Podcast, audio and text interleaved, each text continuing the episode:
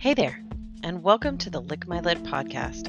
I'm your host, Alexandra Drake, library professional and smut enthusiast. We love our listeners, so don't forget to like, share, and subscribe. Also, you can find us on Patreon at Lick My Lit Podcast. See you there.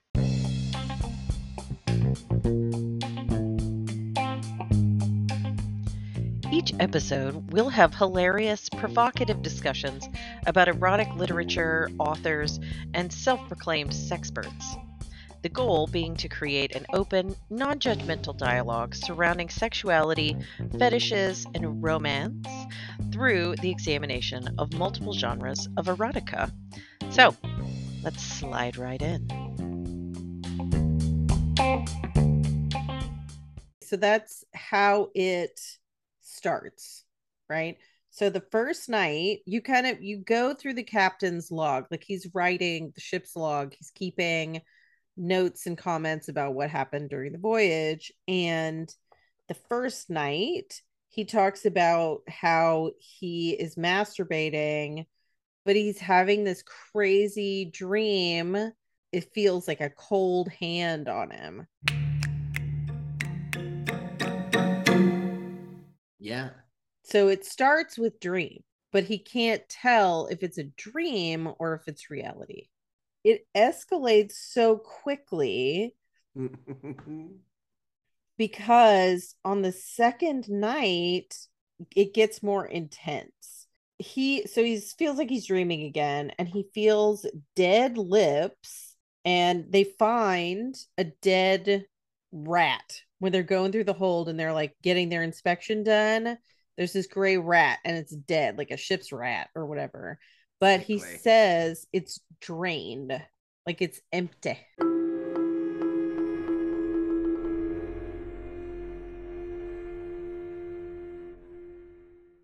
So, okay, so the other thing when they're down there and where they find this fucking rat, he's looking at the crates and he's kind of touching them and he feels, which is a very sensual, he's like, I'm running my hands along the wood and it gives gently under my fingertip. It opens itself. It, yeah.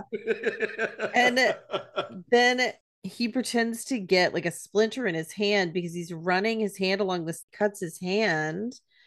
And, And, this is in front of an officer who's inspecting the boat. right. And he's like, I don't want to stay here, man. I got stuff to do. Let's go. And so he's like, everything's cool. It's fine. He gets this thing in his hand. He pretends it's nothing so they can go already. And his hand then like stinks. it smells like he's like, it smells like rot. It's like, this- rot the smell skin. stayed with me. Yeah, it's intense. And then he also finds a rat in his sheets.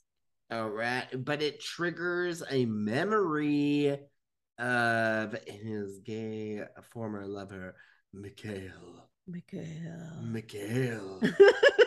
I, I pulled back the sheets, and there it was, the rat.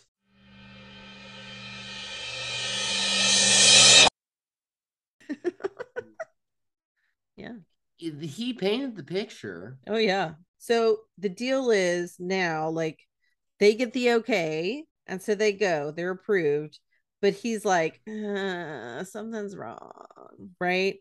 But he's like, it's it's cool, it's cool. And he, then he talks about feeling claimed, owned, or something by this ship. And then they get out to sea and they get to warmer waters, and then everybody kind of starts losing some layers, and then he's really new sweat and less clothing on their muscles. And then he's really looking at them. But while he's sort of like looking them over, he realizes that Petrovsky has a mark on his neck. Oh yeah, Petrovsky. Petrovsky. He got bit by something. He sure did.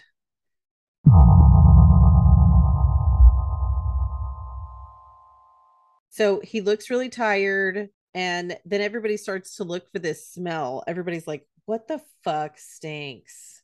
And then the captain's like, I watched a ship rat jump off the ship.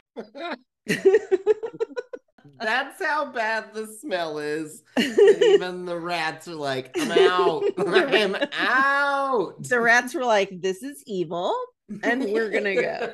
we're, we're leaving. we're not interested in the rest of this story." So yeah, so the rats literally start to jump ship and then he starts hysterically laughing because he's thinking about like these horrible things and then he gets up in this fever dream and starts literally fucking the ship. I mean, he finds the ship's hole and he Plugs it. he plugs it and it's like the ship's the ship was made for him. Oh, It was made for his penis and he goes to town on the Demeter.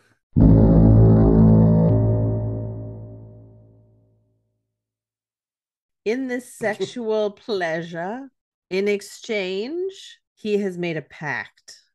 Somehow know it though. somehow he like feels it, but he doesn't know what's going on. And he's obvious he's fucking a ship. So he's like, I'm dreaming. Yeah. This isn't real. You can't fuck a ship. Turns out you can, sir. yeah, And he's like, he did. I wasn't moving. And every time she hit the waves, and I was like, whoa. Yeah, yeah, he oh, He The was into it. oh, the power of the ocean. Can you even imagine? that sounds pretty hot.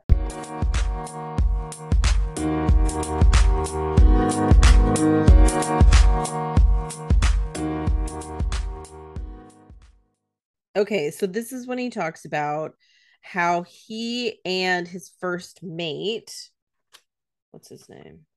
Lahutsa? Mm, No. Balhutza, you're right. Oh, it was Lahutsa. You're so good. So- was my favorite name out of all of them. It's a pretty solid name. It was.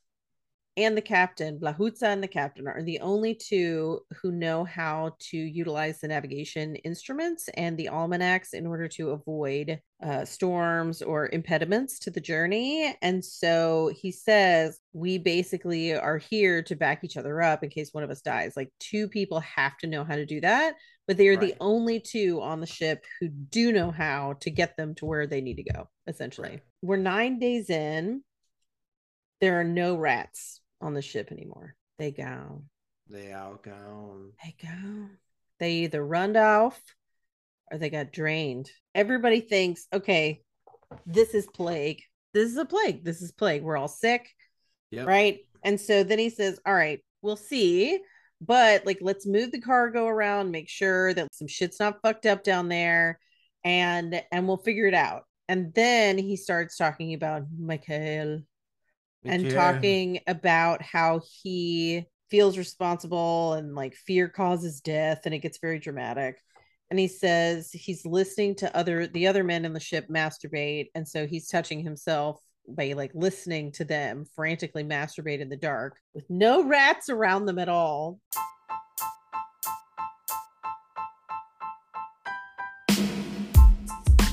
Thanks for joining us for part three of the Route of Ice and Salt. Join us for part four, where we discuss more about our captain and his lover, Mikhail, and we'll see what happens to the Demeter and its crew. Until then, stay spooky, and we'll see you next time.